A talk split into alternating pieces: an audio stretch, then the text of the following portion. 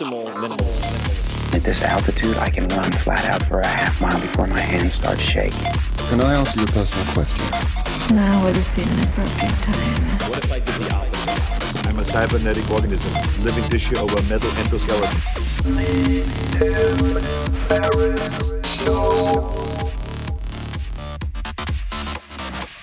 This episode is brought to you by Athletic Greens. I get asked all the time what I would take if I could only take one supplement. The answer is invariably Athletic Greens. I view it as all in one nutritional insurance. I recommended it, in fact, in the four hour body. This is more than 10 years ago, and I did not get paid to do so. With approximately 75 vitamins, minerals, and whole food sourced ingredients, you'd be very hard pressed to find a more nutrient dense and comprehensive formula on the market. It has multivitamins, multi mineral greens complex, probiotics and prebiotics for gut health, an immunity formula, digestive enzymes, adaptogens, and much more. I usually take it once or twice a day just to make sure I've covered my bases if I missed anything I'm not aware of. Of course, I focus on nutrient dense meals to begin with. That's the basis. But Athletic Greens makes it easy to get a lot of nutrition when whole foods aren't readily available. From travel packets, I always have them in my bag when I'm zipping around. Right now, Athletic Greens is giving my audience a special offer on top of their all in one formula, which is a free vitamin D supplement and five free travel packs with your first subscription purchase. Many of us are deficient in vitamin D. I've found that true for myself, which is usually produced in our bodies from sun exposure. So, adding a vitamin D supplement to your daily routine is a great option for additional immune support. Support your immunity, gut health, and energy by visiting athleticgreens.com slash TFS. You'll receive up to a year's supply of vitamin D and five free travel packs with your subscription. Again, that's athleticgreens.com slash TFS, as in Tim Ferriss Show. athleticgreens.com slash TFS. That's not just the sound of that first sip of Morning Joe. It's the sound of someone shopping for a car on Carvana from the comfort of home. That's a good blend. It's time to take it easy, like answering some easy questions to get pre qualified for a car in minutes. Talk about starting the morning right. Just like customizing your terms so your car fits your budget. Visit Carvana.com or download the app to experience car shopping the way it should be convenient, comfortable. Ah.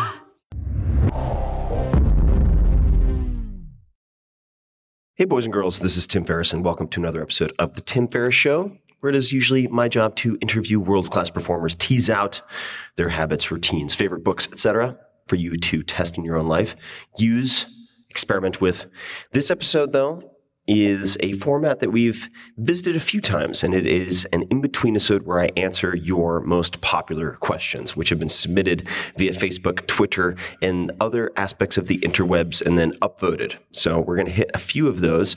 And so you know how I select these. I go through and I look at questions that A, I can answer in a few minutes or less, B, that will help more than the person asking, and C, that will not immediately be irrelevant because I'm doing this in a podcast format where thousands or tens of thousands of people are listening. So I will avoid questions like if you had $100 in six months, how would you turn it into $10,000 or $100,000, et cetera, et cetera? Or if there were one particular home business opportunity where I could make $2,000 additional per month, what would you suggest? Now, if there were a magical answer to any of those, a, keep in mind if it were something like how do you turn $100 into 100,000, I would use that information for myself, not to be a selfish prick, but that would be case A, and that belies an informational advantage, which is also the issue with the second aspect, and that is if I were to give you a piece of information, or if Barron's were to give you a piece of information and you were to make investment decisions or business decisions based on that, you now have a very crowded bet. You have 10,000 or 100,000 or a million other people who just got the exact same piece of advice, and so it ceases to be very useful, or at least advantageous. All right, so let's jump into it. First question is from uh, Sean Clayton on Facebook. Can you talk about intermittent fasting and slow carb? Is it okay to skip breakfast and get 30 grams of protein at lunch instead of within 30 minutes of waking? So there are a few ways to think of this question. The short answer is you should be getting regular DEXA scans or body composition analysis, and you can track how your body fat, how your muscle mass responds to different types of testing. So that which gets measured gets managed and you have to measure.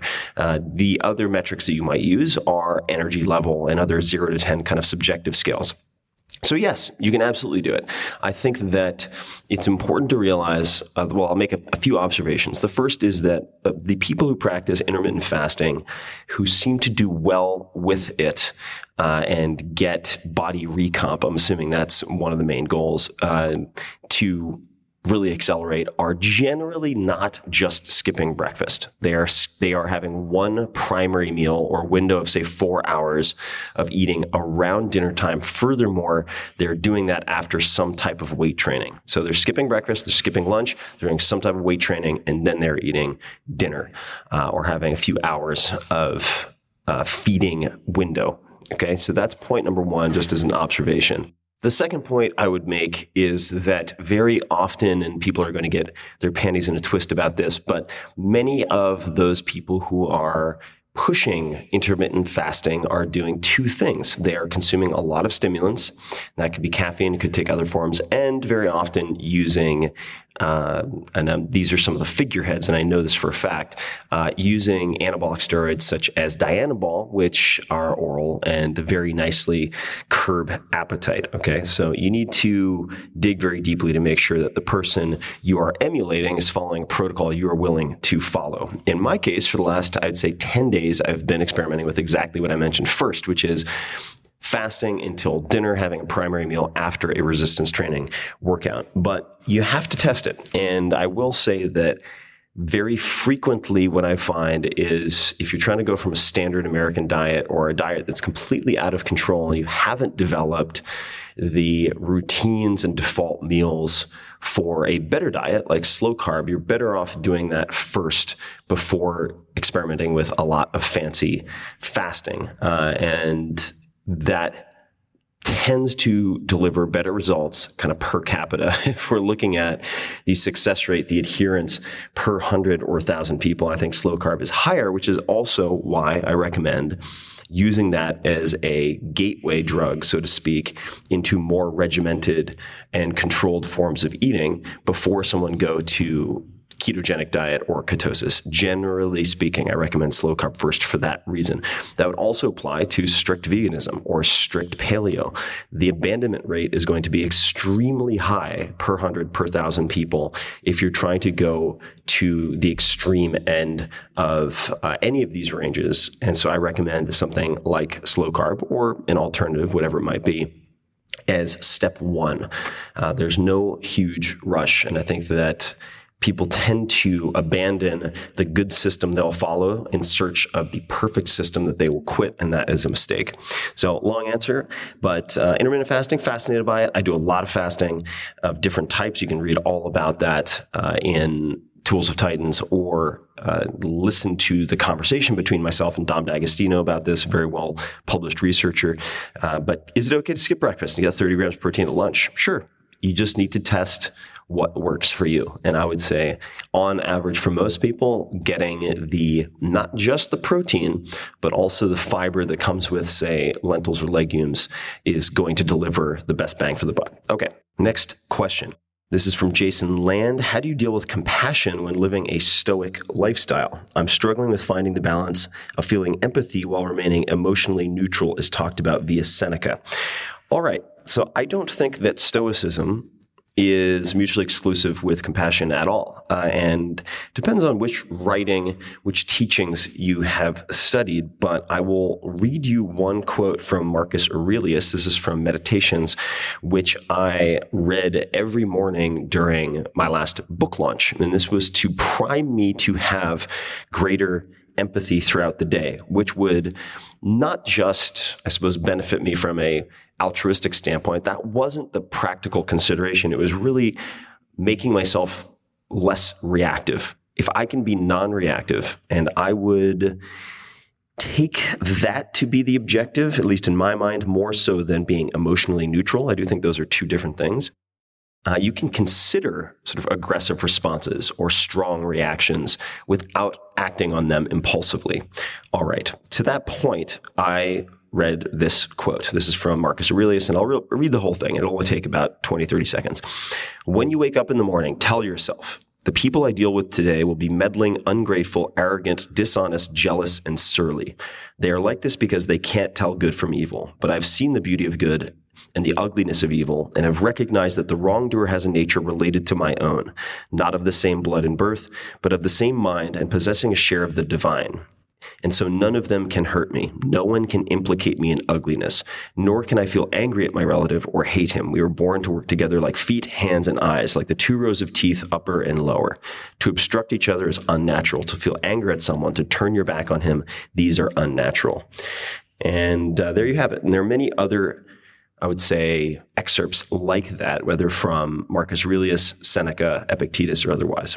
Uh, so that is my response to the perhaps, and this is a common, it's not un- unique uh, to this gentleman who asked the question, uh, false dichotomy, as Matt Mullenweg would say, uh, that is easy to trap yourself within. If someone says you can choose A or B, always look for C or ask why there isn't a C.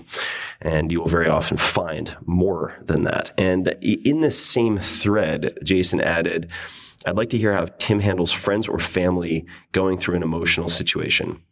Short answer to that is I would suggest checking out Nonviolent Communication and Neil Strauss. So you can Google both Neil Strauss, S T R A U S S. Let's try the spelling today. Not so strong. Uh, could get you uh, started at least with that. Although some of his stories, I don't know if this applies here, are not suitable for work. So be forewarned. All right. Next is from Hendrix Vieira. Uh, do you ever think about asking high performers what their rooms look like, clean or dirty? That's part one. Uh, I haven't, but I'd be open to it. Next is how do you deal with the ambition, but the wise portion of your teaching? An example, and this is what I'll answer working hard towards a goal and then finding out it doesn't bring the right satisfaction you had thought. So there are a few things. Uh, I would say A, being aware of the latter, that is, that what you're putting on a pedestal as the reward that will redeem all of the effort or pain or failure or saving or being in a job that you don't like, whatever it might be, almost inevitably will not bring the right satisfaction or, or, as much satisfaction as you have thought. And this has been written about in a great book called Stumbling on Happiness.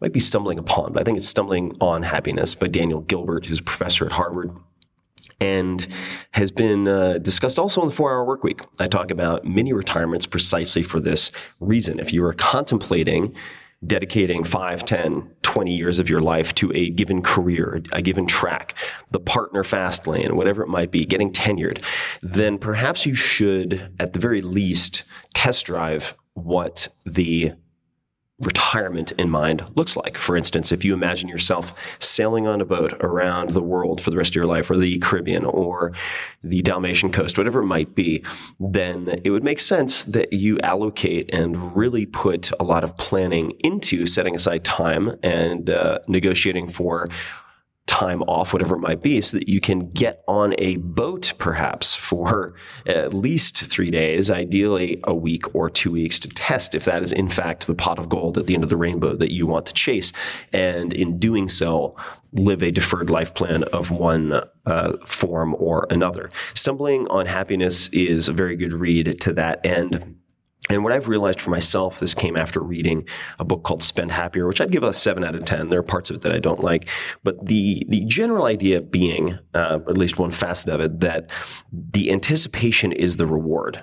So I am going to schedule multiple things each year, ideally two extended trips. I talked about this in the last podcast episode, two extended trips with family or friends of several weeks each that allow me, say, in any given six month period to, with great anticipation, look forward to something. And I found that the anticipation is the reward. It's really 90% of the gift to other people or to yourself. And that is where I will stop that thought. So there you have it. All right. Next is Daniel Newland We, I suppose it is. 21 upvotes. We spend a lot of time talking about success, but how about discussing tactics for rebounding from failure? Have you ever dedicated a tremendous amount of time and resources to something that didn't pan out? Yeah, short answer, yes. many, many times. How do you choose your next direction and what enabled you to succeed once you took that step? All right. In terms of next directions and things of that type, uh, I think that fear setting is an exercise and you guys can look it up. It'll pop right up. My name and fear setting is very useful, not for, not only for engaging with new ventures or having uncomfortable conversations or making decisions that you've put off, but also rebounding from uh, mistakes, accidents, and what you might consider failure. The second, and I would encourage you to read, you could certainly look up Systems versus Goals or Losers Have Goals, and the name Scott Adams. Scott Adams, the creator of Dilbert, has written a lot about this and in his book uh, as well, his latest book. But the basic idea is that if you are engaging and focusing on systems thinking, and I'm going to simplify this here, you are choosing, and I do this all the time, I'm choosing projects, and long term listeners will know that I don't have five or 10 year plans. I generally look at my life as six month projects and two week experiments within those projects. And I choose those six month projects in such a way that even if they fail by the most objective metrics we might use, uh, or in the eyes of those people who see me attempt a given project, that I develop relationships and skills that persist past that project. This is very, very critical. So whether a project fails or not, I can succeed regardless because I am accumulating skills and relationships that transcend and last uh, much longer than the project itself. And if you do that, then just via snowball effect of skills and relationships over time, you will succeed on a meta on a, on a meta level. And uh, very often, when I ask my my guests on the podcast, what their favorite failure is. What a their favorite failure meaning a failure that actually sowed the seeds for later huge success. They look back and almost always either accidentally or on purpose they chose projects that helped them develop relationships and skills that applied later. And if you're always looking at your selection of projects or opportunities through that lens, then you can do very well. And that would, uh, I'll come back to this, but that would also relate to Derek Sivers, uh, who's a very incredible entrepreneur and philosophically minded fellow. Uh, I would highly recommend anyone who hasn't heard my episodes with him listen to all of my episodes with Derek Sivers in order. Uh, but he would say, this is one of his directives when he's, he's distilled down hundreds of books to these single lines that are rules for his life. And one of them is, and I'm pretty sure I'm getting this right, the best option is the one that creates more options and systems thinking, as Scott Adams define it, defines it, is very much compatible with that. Okay, next one is Taj Aumiller.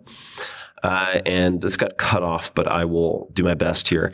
If you wanted to improve your life exponentially within one month in health, knowledge, and behavior, first, what are the top three items you would buy that are all within $150 for each area you want to change? Second, then I got cut off.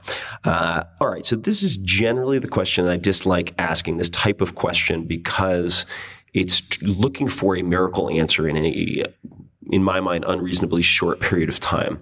However, I'm going to give you an answer because uh, exponentially probably doesn't apply here, but you never know. It could. Health, knowledge, and behavior. All right. So here's what I would do. Uh, if we're talking about a month, I'm going to expand it to a quarter within three months, but could could happen within a month. A lot of connective tissue changes take a hell of a lot longer than that, but let's go with it. All right. So $150 in three categories: health, knowledge and behavior. So within health, I would buy two kettlebells. And uh, Taj, I'm assuming you're a male, but it doesn't really matter that much. Um, assuming you're not in terrible, terrible, terrible shape, you would get one 35 pound kettlebell and one 53 pound kettlebell. And you would focus on two handed swings and maybe goblet squats and a few other things. But just to keep it simple, because goblet squats also bring up all sorts of silly controversy, uh, let's focus on a two handed swing. That's it. And you can look at, uh, if you search my name and kettlebell swing, generally looking at two or three maximum swinging workouts per week in which you do a total of about 75 reps. And you can get a million different recommendations for how to do this. That has worked for thousands of my fans and is one of my defaults when I am time starved but eager to stay in shape or get in better shape. Kettlebell swings, two handed, high rep sets. And uh, you can Google that. So two kettlebells, less than 150 bucks, you're done. And if for whatever reason those are too expensive, you can look up T bar kettlebell, the letter T, letter T, T bell kettle, kettlebell, which you allows you to use about uh, I'd say ten dollars to with basic plumbing supplies you get at Home Depot or elsewhere, Lowe's, to build a plate loaded kettlebell. Then you have to buy the plates, uh, which generally are about a dollar a pound, let's say. And there you have your adjustable weight kettlebell. All right, next we have behavior. 150 bucks. What would I do? I would apply that $150 to something like coach.me, stickK.com, S T I C K K.com, or something like dietbet.com. Now, why is that? It's because most people don't don't fail to change their behavior because they don't understand in some abstract way the benefits. It's because they have insufficient incentives. You need a sufficient reward or punishment if you don't change this behavior. You should also start very, very small. You can look up BJ Fogg, F O G G, for that. But suffice to say, I've talked about this before, but I would apply the $150 to a betting pool where you will have extreme loss aversion if you do not. Uh, if you do not reach your particular goal, which is related to a changed behavior. And I would utilize, when possible, embarrassment, humiliation, if you can, uh, or guilt. These are all very useful emotions if channeled and applied in the right way. For instance, having an anti charity on stick where the money goes into escrow. And unless you hit your goal, which is verified by judges that you can use on the platform, then your money goes to a nonprofit that you would rather nuke than donate money to. And I've had, say, Jewish friends do this with the American Nazi Party as an example and very, very powerful. All right, next we have knowledge. I would say uh, I'm going to keep this short. Buy Tools of Titans and then spend the remaining whatever it is, $130 on uh, additional incentives, meaning betting or Coach.me, StickK.com, etc.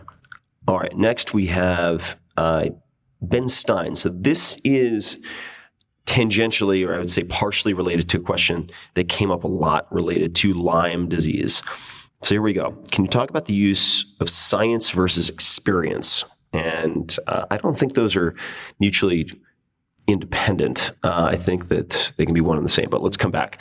Ha- to Ben, have you ever found yourself in a situation where a method or technique works well, but there's no science that can thoroughly explain or back up your results? Uh, your answer could be related to anything, but my question comes from thinking about your fitness related shows, which I really enjoy, and the loads of self experimentation that you've done. Thanks for your time. Uh, okay. And there were a bunch of questions about Lyme, so I'll answer that here because it's an example. So, to reiterate, have you ever found yourself in a situation where a method or technique works well, but there's no science that can thoroughly explain or back up your results? Uh, yes and no. So I would say that just because you lack the scientific means uh, or data to explain something does not mean that they can't be explained scientifically. We may just lack the tools, data sets, experimental findings to explain it. Uh, but in the case of, say, Lyme disease, I don't know why exactly ketosis and going into ketosis for an extended period, two to four weeks, let's say after my rounds of doxycycline and so on, seemed to remove all of my at least cognitive symptoms, as well as, for that matter, joint uh, pain related uh, issues associated with Lyme disease. I don't have a fantastic explanation. Now, there I have hypotheses. All right, so you can still apply the scientific method and scientific thinking to uh, these types of situations, and they they would include. Uh, plausible mechanisms or explanations that I can't prove at this point in time, but that might explain it, right?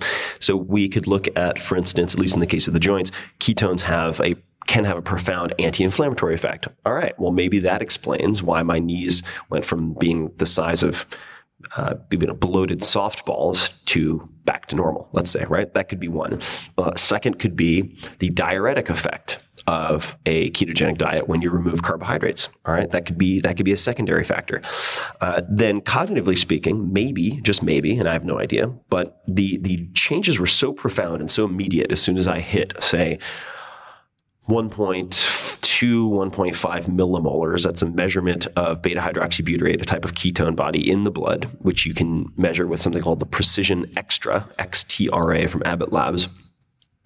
The change was so immediate that leads me to think maybe, much like Alzheimer's is sometimes thought of as brain diabetes, and uh, the reason being that the the brain brain's ability to metabolize and utilize glucose is very severely impacted. Perhaps Lyme disease in some fashion affects glucose metabolism, carbohydrate metabolism.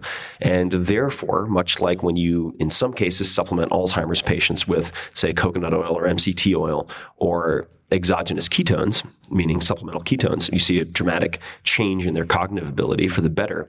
Uh, maybe that is the answer. That uh, the I was was not able to use glucose effectively for whatever reason, and could be mitochondrial dysfunction or otherwise, and therefore, when I introduced ketones, in the case of, in my case, going on a ketogenic diet and pulling it from my diet and body fat, uh, my brain was able to use this alternate fuel source. Okay, so you, you can see that, and I highly, highly recommend either reading the book Bad Science by Ben Goldacre, who's a doctor, which teaches you how to not only not get tricked by bad science, but also think scientifically, uh, or you could read a few of the excerpts that I put at the back of the Four Hour Body, and you could check that out, which uh, were pulled with permission from Bad Science and talk about how to th- not only read science well, but think about science, not as something that requires a white lab coat, but just requires proper sets of questions and a thinking framework. All right. Next, uh, Eric Andrews, and uh, I was looking for women, guys, but there just are not not that many in the most top voted here, which I think is a byproduct of my audience being 85 or so percent male. But let's actually jump to a female one here, which is decently up upvoted, but I don't know if I'll have a good answer for it. Andrea Jaunakais Schaefer, do you find intimacy difficult? Do high performer personality types find it harder to accept the flaws in themselves and others? Uh, so let me answer those first. Do I find intimacy difficult? Uh, I don't find intimacy difficult per se across the board.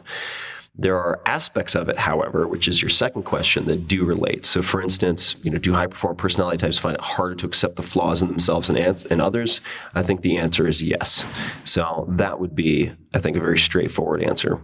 Uh, next part of it, what are some of the drawbacks of being a high performer compared to the more average bloke or lass? I think that dissatisfaction generally and lack of ability to appreciate the small things is a huge drawback and handicap when it relates to type A driven personalities, which is why I suggest things like the five minute journal and morning pages, as well as stuff like the jar of awesome, which you can Google. I'm sure it'll pop right up that help you to train that in a systematic way. Next question is Eric Andrews. How do you feel about random chance and statistics when it comes to all of these quote high performers end quote you talk with? You must know how many millions of others are sincerely trying their hardest to accomplish what all these businessmen and other people have accomplished in their lives, but most will not get even close simply because they, they did not get lucky. Thoughts. I do have thoughts on this, and let me start with a reading. This is a slightly edited version, I think, of the commencement. It's not really a commencement, it's a talk given at Columbia University in 1984 by Warren Buffett. Commemorating the 50th anniversary of security analysis, which is a dense read, but uh, certainly viewed as the Bible of value investing by a lot of folks, written by Benjamin Graham and David Dodd, D O D D. Uh, that was later popularized, or the ideas therein were popularized in The Intelligent Investor, another book. So let's jump into that. And I'm going to have to scan a little bit because the font is small. Now, you'll be missing a little bit of context, but you'll get the idea pretty quickly. And for those who are looking for great MBA at uh, bargain basement prices, you should find the annual letters from Warren Buffett to the Berkshire Hathaway shareholders. There's a lot of gold. But here we go. Before we begin this examination, this is Buffett speaking. I would like you to imagine a national coin flipping contest. Let's assume we get 225 million Americans, that's the population at the time, up tomorrow morning and we ask them all to wager a dollar. They go out in the morning at sunrise and they all call the flip of a coin. If they call correctly, they win a dollar from those who called wrong. Each day, the losers drop out, and on the subsequent day, the stakes build as all previous winnings are put on the line. After 10 flips on 10 mornings, there will be approximately 220,000 people in the United States who've correctly called 10 flips in a row. They will each have won a little over $1,000. Now, this group will probably start getting a little puffed up about this, human nature being what it is. They may try to be modest, but at cocktail parties, they will occasionally admit to attractive members of the opposite sex what their technique is and what marvelous insights they bring to the field of flipping. Assuming that the winners are getting the appropriate rewards from the losers, in another 10 days, we'll have 215 people who have successfully called their coin flips 20 times in a row, and who, by this exercise, each have turned $1 into little over 1 million. 225 million would have been lost, 225 million would have been won. By then, this group would really lose their heads. They would probably write books on how I turned a dollar into a million in 20 days, working 30 seconds a morning.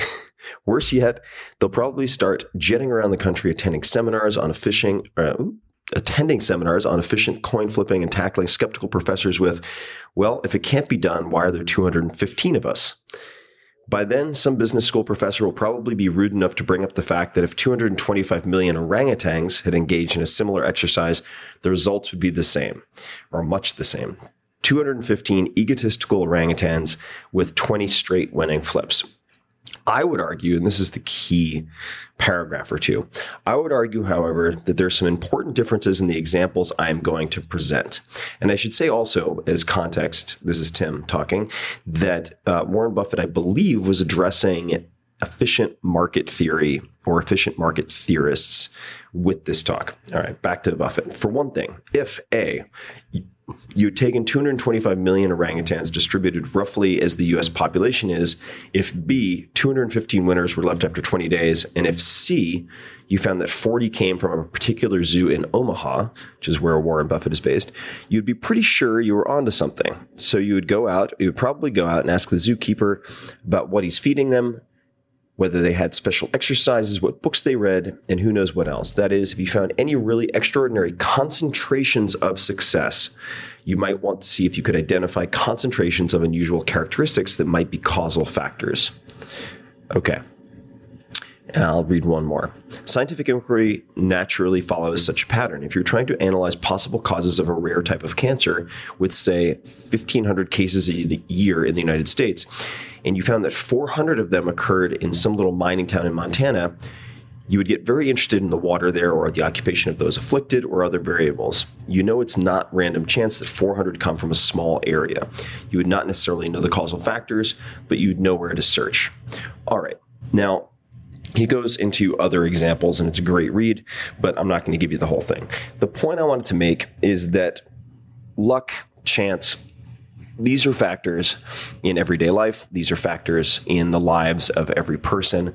But I don't think that it is as easy to dismiss success as pure luck as some might believe.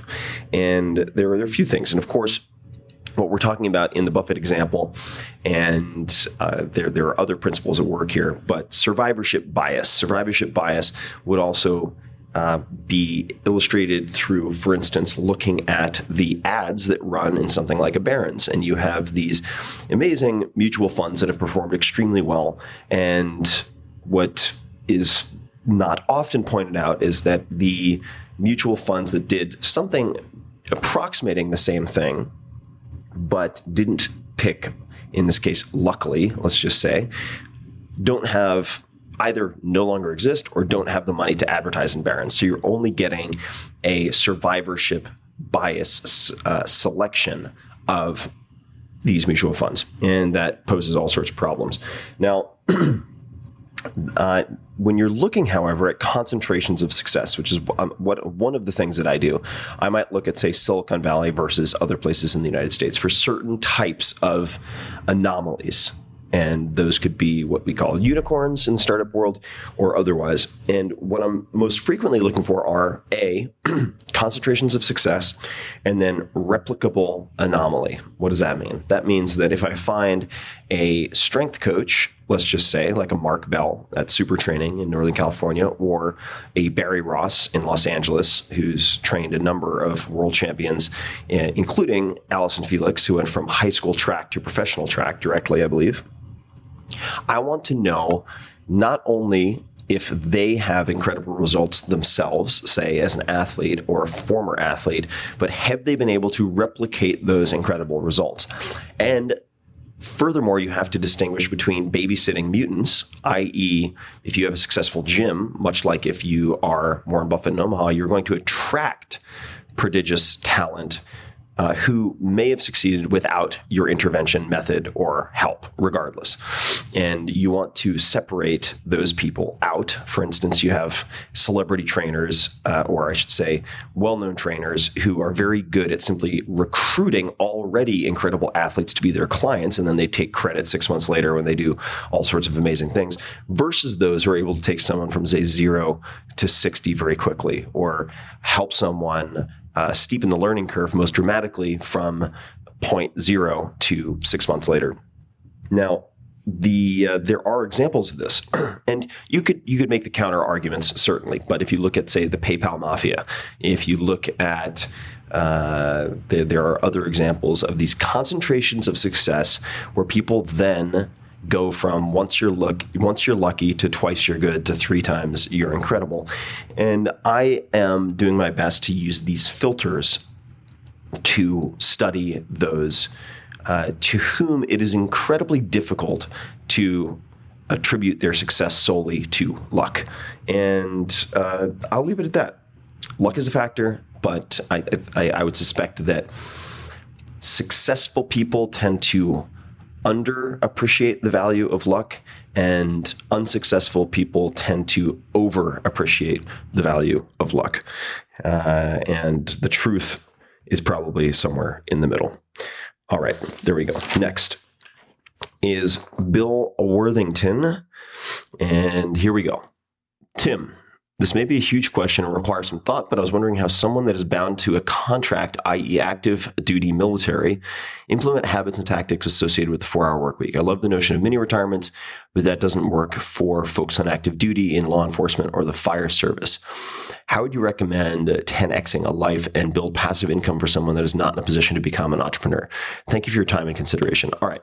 Now I'm going to I chose this question, was upvoted, number one, but number two, because I wanted to point out there are a few embedded assumptions in this question that I would not let pass without some examination. So the first is that, for instance, mini retirements can't be used by people on active duty. Now, if you're on 24 7, 365 active duty, that may be true, but frequently uh, there are exceptions to this, whether it's in law enforcement, fire service, or otherwise.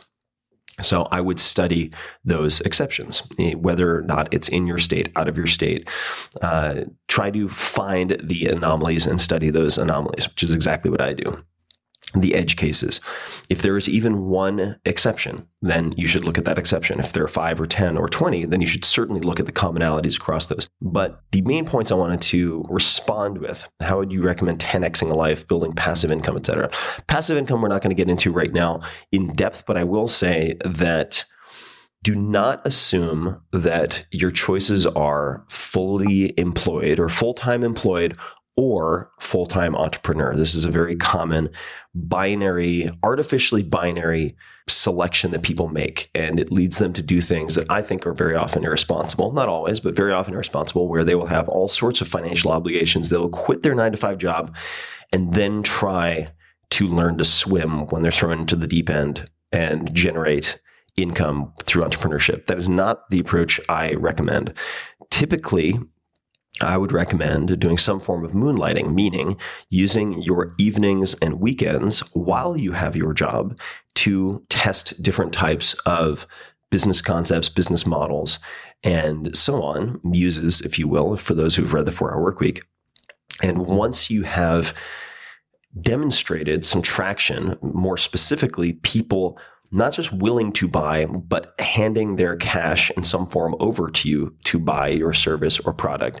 Only then, once you have supplanted your current income in some respect or supplemented it in such a way that you can take that jump with a high degree of confidence that it will succeed, then and only then should you consider potentially the jump to full time entrepreneurship.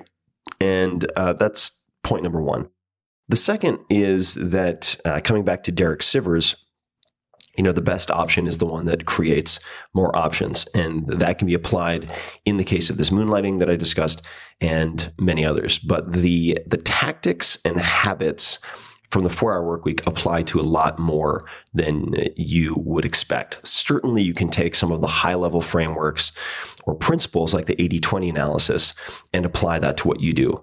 I have many friends who are uh, either active military or were active military at the time that they read the four hour work week who were able to apply 80 20 analysis, Parkinson's law, and so on to what they did.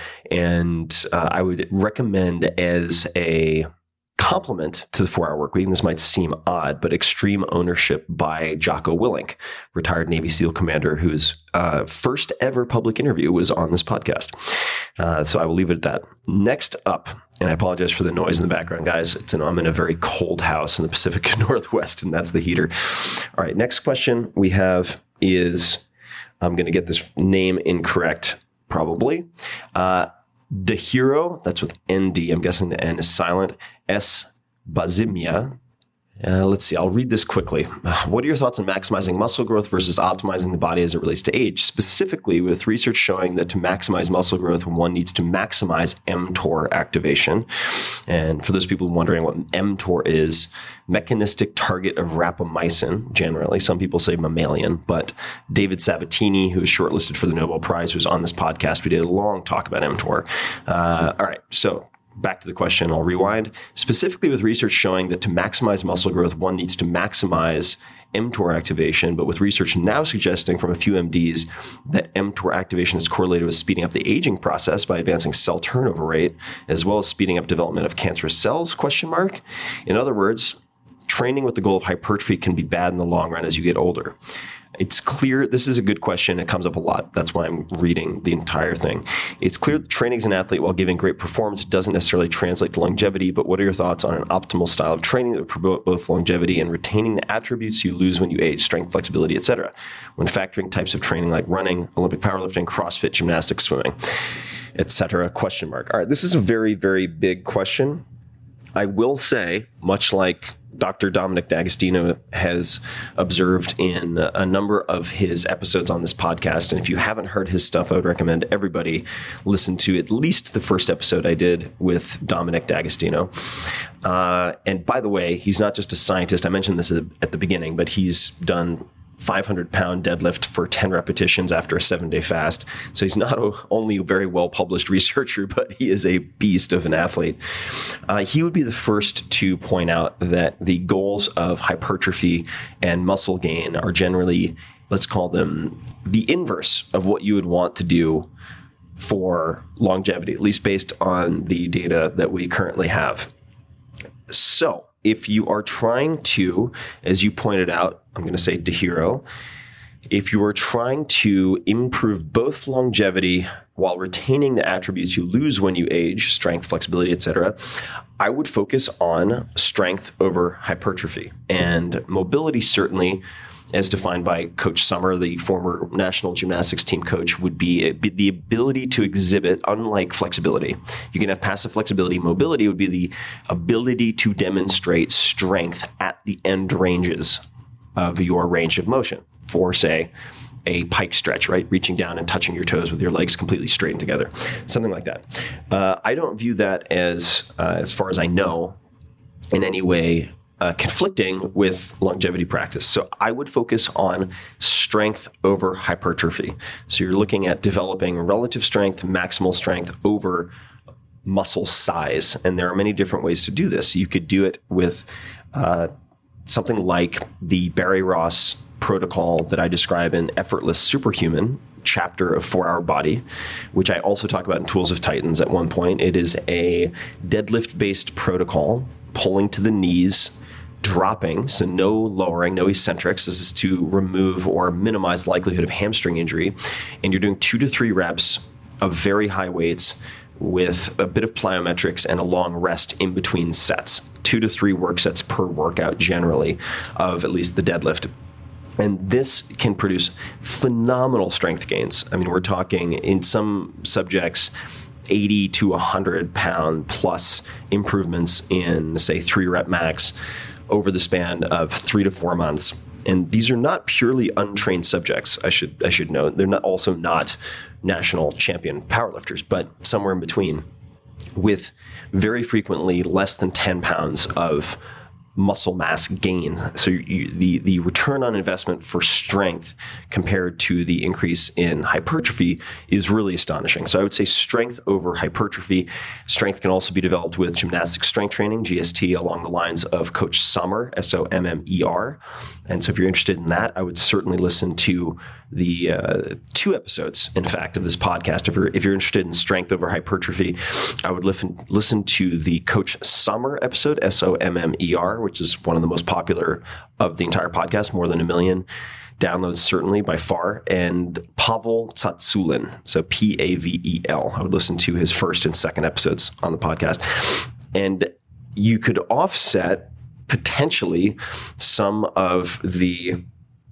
Uh, the mTOR activation with intermittent fasting and what you might call purge fasts, which are these three or four times per year, five day or longer fasts that uh, Dominic D'Agostino and I've talked about. And the longest chapter in Tools of Titans talks about his his thoughts, my thoughts, my schedule, et cetera, as it relates to fasts. So I'm not going to belabor it here.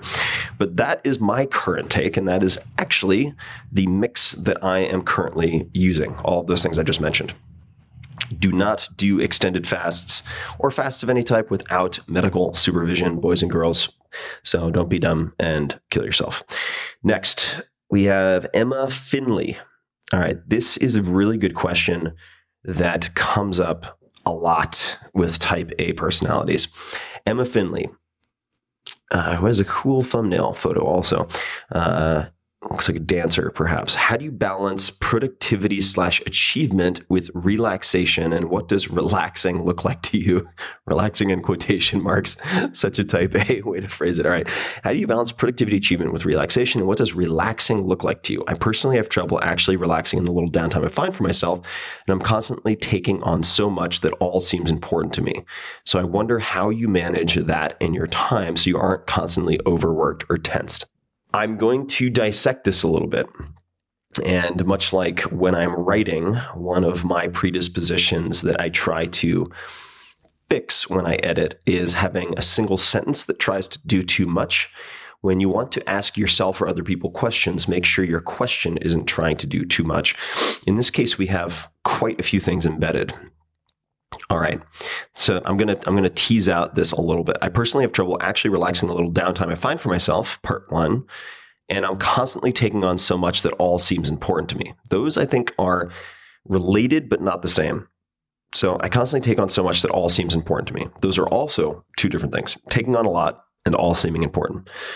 I would say number 1, if you don't have if you feel like you don't have time, you don't have clear priorities. And the book I would recommend you read which is short, is The Effective Executive by Peter Drucker, probably the best book I've ever read, or certainly top three for effectiveness, which is much more efficient, much more important, excuse me, than being efficient. So if effectiveness is doing the right things, efficiency is doing things the right way, but doing something well does not make it important. And uh, it's very critical that you focus on the trivial, the, oh my God, let's have some more caffeine, Ferriss.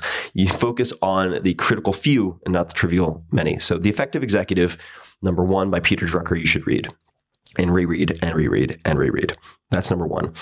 Uh, number two is that I would encourage you as uh, a driven person, a type A personality, to replace the label relaxing or relaxation with recovery so you don't view it as wasted time, which it is not. So, much like in strength training, where I'm talking about taking five to six minutes or more, 10 minutes in some cases, rest in between maximal work sets. Why am I doing that? I'm doing that because I need to regenerate creatine phosphate and blah, blah, blah, blah, blah. There are all sorts of systems that need to recover uh, and ideally hypercompensate. So, what does that mean? Hypercompensate means that let's say you train, you push yourself to a near breaking point. There are different ways to train, of course. Then you take a sufficient period of time off so that your body hypercompensates because the body doesn't adapt to stresses perfectly. That would be a very dangerous way for us to evolve and to adapt.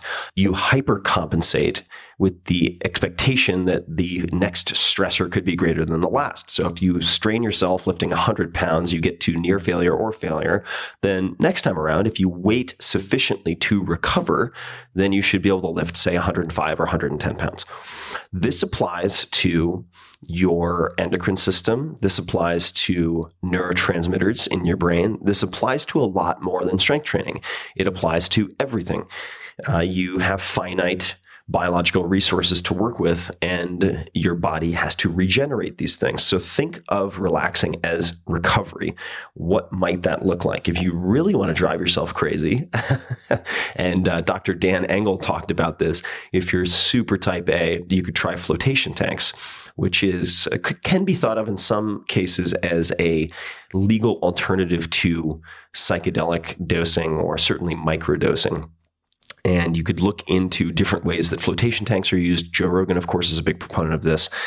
And uh, that is option one. Option two would be doing something completely in your mind, probably unproductive, but in my experience, very helpful for, say, insomnia and other things, is reading fiction. And if that makes you crazy, uh, I think it indicates uh, in corresponding sort of amplitude and importance that you should try it. And uh, I would suggest Zorba the Greek. Specifically, if that is too long, you could try short stories. You might consider the literature of ideas or good science fiction, like Ted Chiang, C H I A N G. And I believe it's Stories of Your Life or Story of Your Life and Others, which is a great collection of short stories. Now, I'd read those before bed. So try those, but think of relaxing instead of relaxing, since that implies almost to people who are used to obsessing on goals, wasting time. Think of relaxing as recovery because it very much is. Next question is by Jasky Singh. For people looking to break through the noise with their own products or product, out of all of the various marketing strategies you've tried over the years for all of your books, what one would you say has helped you cut through the noise more than any other? What one could people replicate who don't have a large audience? Let's dive into that. I would say a few things here. So the question is breaking through the noise for a product and building a large customer base slash audience. That's how I'm going to translate this. And there are a few words I want to I want to underscore here. So he said, out of all the various marketing strategies, which has helped me the most, I'm going to answer this differently, and in fact, argue that marketing is not where to focus. If you want to break through the noise with your own product or products, that uh, I separate marketing and positioning, and we're going to talk about positioning. I think positioning is more important.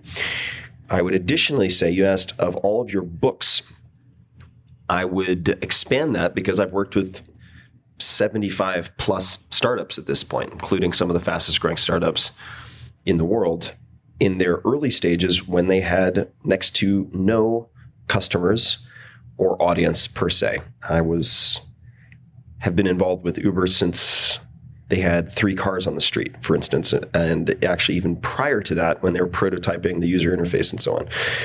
Now they're ubiquitous. They did not start out that way, and in fact, even something such as Uber was was laughed at in the beginning by a lot of folks who couldn't quite grasp the fact that you can expand a market with your product. You don't have to tackle the defined size of an existing market. Uh, but that is perhaps a separate conversation. All right. So, what tactics, what strategies, what principles have I used most effectively to break through the noise? Which one? If I had to choose one, it would be encapsulated in Kevin Kelly's 1000 True Fans. And he wrote a revised edition of that famous essay, his most popular, I believe, for Tools of Titans, but it can be found on his website now as well, kk.org. So 1000 True Fans. And this relates to positioning and starting small, which Seth Godin in, I believe it is our second episode. The second episode of Seth Godin on the podcast talks about this at length. So if you're if you were interested in breaking through the noise, I would encourage you to also listen to the Seth Godin episode, uh, both Seth Godin episodes for that matter. But the the basic idea is that you should own a category instead of thinking about how to develop a brand. And I'm going to expand on this in a minute. Uh, another option, there are two options really, more than two certainly, but two that have helped me in terms of resources. The first is the Law of Category chapter in the 22 Immutable Laws of Marketing. If you own Tools of Titans, it's already in there with a slightly uh, edited and updated version and Blue Ocean Strategy. There's a book called Blue Ocean Strategy. I would say that somewhere between 30 and 40% of it I found very, very helpful. And I read this uh, before the Four Hour Body, Four Hour Chef, and Tools of Titans. So I read that in the period between the publishing of the Four Hour Work Week and the rest of the books and found it very helpful. And I will uh, hit a few birds with one stone because I do get a lot of questions about branding. How do I create an incredible brand? How do I create an amazing personal brand, which is not something I ever really think of? And I will give you my three rules of branding. And that is a bit tongue in cheek since I dislike the word branding, generally speaking. Number one, and we just talked about this a bit Instead of fixating on the often nebulous brand, in quotation marks, think of how you can, quote, own a category, end quote, in the minds of 1,000 diehard fans who can then act as your strongest marketing force. This is really critical. And much like, uh, I suppose, the GE Way, I believe the book described uh, Jack Welch and how he rebuilt GE into the titan that it became under his leadership. If you can't be number one or number two in a category, so whether that's Uber for X, whatever X is, imported light beer, low cost airline, whatever, you need to find or create another category. My preference has always been to create another category since by definition you then own it much like lifestyle design for 4 hour work week and so on all right so instead of fixating on the often nebulous brand, think of how you can own a category in the minds of 1,000 diehard fans who then become your strongest marketing force. And number two, don't make a product for everyone. If everyone is your market, no one is your market. If everyone is your customer, no one is your customer. So don't make a product for everyone or every man or every woman. It's too broad. Particularly with the first versions of your product or service, it is better to have a thousand people who love you, even if many hate you, better to have a thousand people who love you than a hundred thousand who think you're kind of sort of cool. Great to a thousand of these edge case nerds, for instance, uh, and I use that in the the most loving way possible. Beats good to a hundred thousand of anything else, everyone else, every time. So in a, in a social media in a social sharing driven world, cultivate the intense few instead of the lukewarm many. All right, so really focus on the intense few instead of the lukewarm many and make a product for those people. You can always expand later. It is very difficult and very painful to go from broad to narrow later. Start narrow, then go broad. Number three, for, forget branding altogether. forget branding. Forget it. Forget it. Forget it. Uh, at least in the way that uh, the, the very ambiguous way that it is usually used. I would suggest think about consistently over delivering one or two benefits to your customers, users, fans. Right. So think about consistently over delivering one or two benefits to your 1,000 true fans. That's it. Branding is a side effect of consistent association. Your brand is what people think of most often when they hear your name, see your logo, whatever it might be. That's it. It's a side effect of consistent association. So consistently over deliver one or two benefits to your 1000 true fans. Don't put the cart before the horse. Put good business first and good brand, whatever that is, will follow. It's a side effect. Uh, and I think that is what we are going to cover for today. So if you guys would like more of this type of Q&A, I have quite a few pages left with things I've selected that I can answer. Let me know if you'd like more of these. You can let me know on the Twitter at T Ferriss, T F E R R I S S, on Facebook, Tim Ferriss, Instagram, Tim Ferriss, uh, or you can go into the show notes for this episode and every other episode. If you want links to the books and so on that I mentioned in this episode, just go to 4hourworkweek.com forward slash podcast. You can find everything there. And if you have read Tools of Titans, I would love a and very much appreciate a short review. It makes a world of difference, and I do pay attention. I do read reviews. I love to to hear what you guys have thought of it. So if you did read the book, please leave a review. You can leave a review at Amazon, BNN, uh, wherever you may have found your book. That would mean a lot to me. So thanks for listening, guys. And until next time, keep on experimenting. I'll talk to you soon. Hey guys, this is Tim again. Just a few more things before you take off. Number one, this is Five Bullet Friday. Do you want to get a short email from me? Would you enjoy getting a short email from me every Friday that provides a little morsel of fun before the weekend? And Five Bullet Friday is a very short email where I share the coolest things I've found or that I've been pondering over the week. That could include favorite new albums that I've discovered. It could include gizmos and gadgets and all sorts of weird shit that I've somehow dug up in the uh, the world of the esoteric as I do. It could include favorite articles that I've read and that I've shared with my close friends, for instance. And it's very short. It's just a little tiny bite of goodness before you head off for the weekend. So if you want to receive that, check it out. Just go to 4hourworkweek.com. That's 4hourworkweek.com, all spelled out, and just drop in your email, and you will get the very next one. And if you sign up, I hope you enjoy it. This episode is brought to you by 99 Designs. When your business needs a logo, website, business card, thumbnail, or any other design, I recommend checking out 99 Designs. I use them myself. I've used them for many years. I use them to create book cover prototypes for the 4 Hour Body, which went on to become a number one New York Times bestseller. I've also used them for banner ads, illustrations, and much more. With 99 Designs, you get a variety of original designs from designers around the world. Give your feedback and then pick your favorite. Your happiness is guaranteed. So check out some of my competitions and designs and some of your competitions and designs from fellow Tim Ferriss Show listeners at 99designs.com forward slash Tim. And right now, you can get a free $99 upgrade on your first design. So check it out, 99designs.com forward slash Tim. This episode is brought to you by Trunk Club. There are two types of men out there. You know who you are. Guys who love shopping for clothes but are short on time, category A. And those of you who hate it, category B. I am in the latter category. My fashion sense is also probably somewhere between homeless and confused with a dash of lazy added in. Either way, you can take heart. And I've used Trunk Club now and have found some of my favorite pieces of clothing that make me look a lot better than I would be able to handle on my own. And there are many reasons for that. But you can get clothing that fits perfectly and looks amazing without ever stepping into a store again, thanks to Trunk Club. And they make it very, very easy. And the clothing is handpicked by a personal stylist, your own personal stylist. All you have to do is go to trunkclub.com forward slash Tim, type in your measurements, share your likes and dislikes. They'll pick your clothes from more than 80 top brands and ship them right to your door. You keep what you like, you send back what you don't. If you don't like any of it, send it all back. Doesn't matter. And Trunk Club is not a subscription service. This is what appealed to me among many other things. I didn't want to constantly be getting dinged by things or have to deal with the headache of constantly getting boxes. It's not a subscription service. Shipping is always free, and you have five days to try on the clothes.